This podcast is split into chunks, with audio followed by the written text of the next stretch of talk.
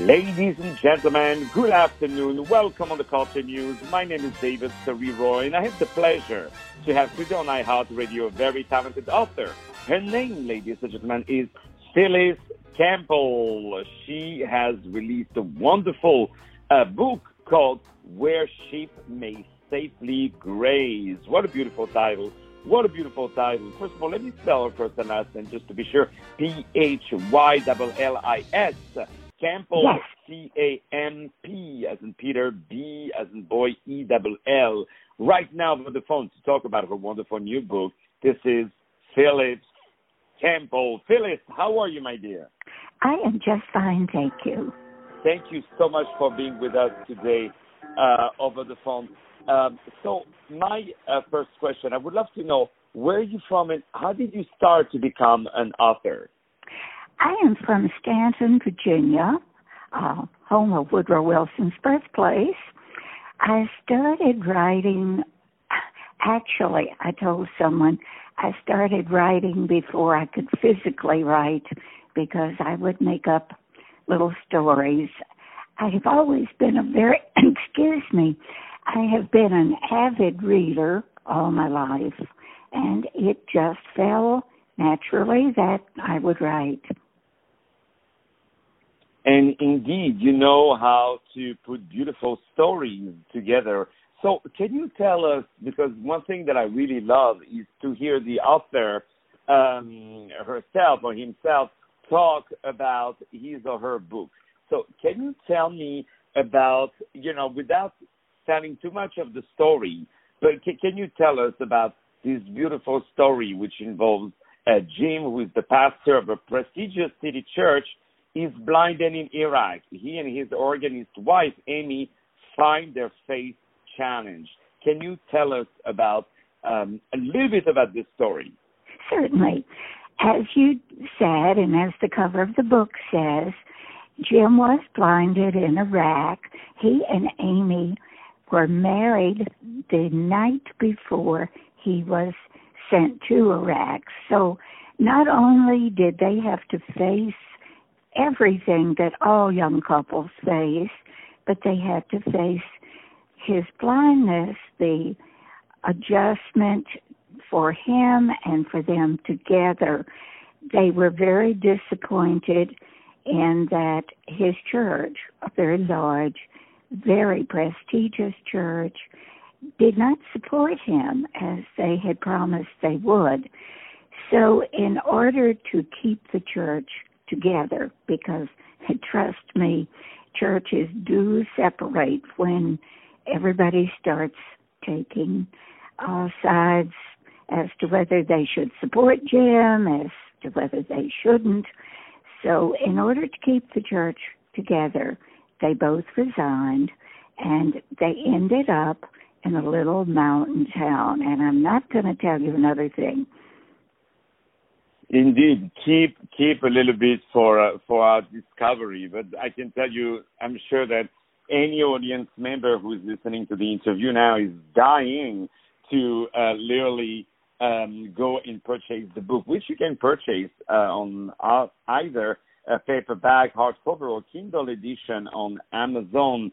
Uh, the book again is called "Where Sheep May Safely Graze" by the wonderful author Phyllis Staton Campbell. So, uh, what what really inspired you to write this this story? What what is um, where that story comes from? Uh, well, to begin with, it was inspired by Jan Karon, who writes the Mitford series. I like that series very much. And when I read the first book, I thought, you know, a series of books about a minister uh, who is blind would, I think, make very interesting reading. So it actually springs from that. I sat and I thought about it, and I thought, where should this begin? And then I thought, well, I need a young couple. Miss Karon's couple uh, were older than Amy and Jim, but that is actually, she with her books inspired me to write this series. Exactly, and uh, it's beautiful to see how one thing in life leads uh, to one another, and and definitely your book is a perfect perfect um, example. Um, so so you play you play organ, right? Yes, I do. Yeah. So tell us about how the fact that you're an organist uh, made you an author, and, and do you think in words when you write it's like writing music or reading music? Uh, not so much like writing it, but I like to think that I can put some passages in my books that are flowing like music. Indeed, indeed. And for me, you know, when we read your book, when we read your words, it's like a beautiful um, partitura, you know, like a beautiful music sheet of, uh, you know, Bach or uh, any other like this. So, who who is one of your favorite composers to play at the organ? Well, of course, Bach. I think all organists like Bach. Bach is so much fun to play.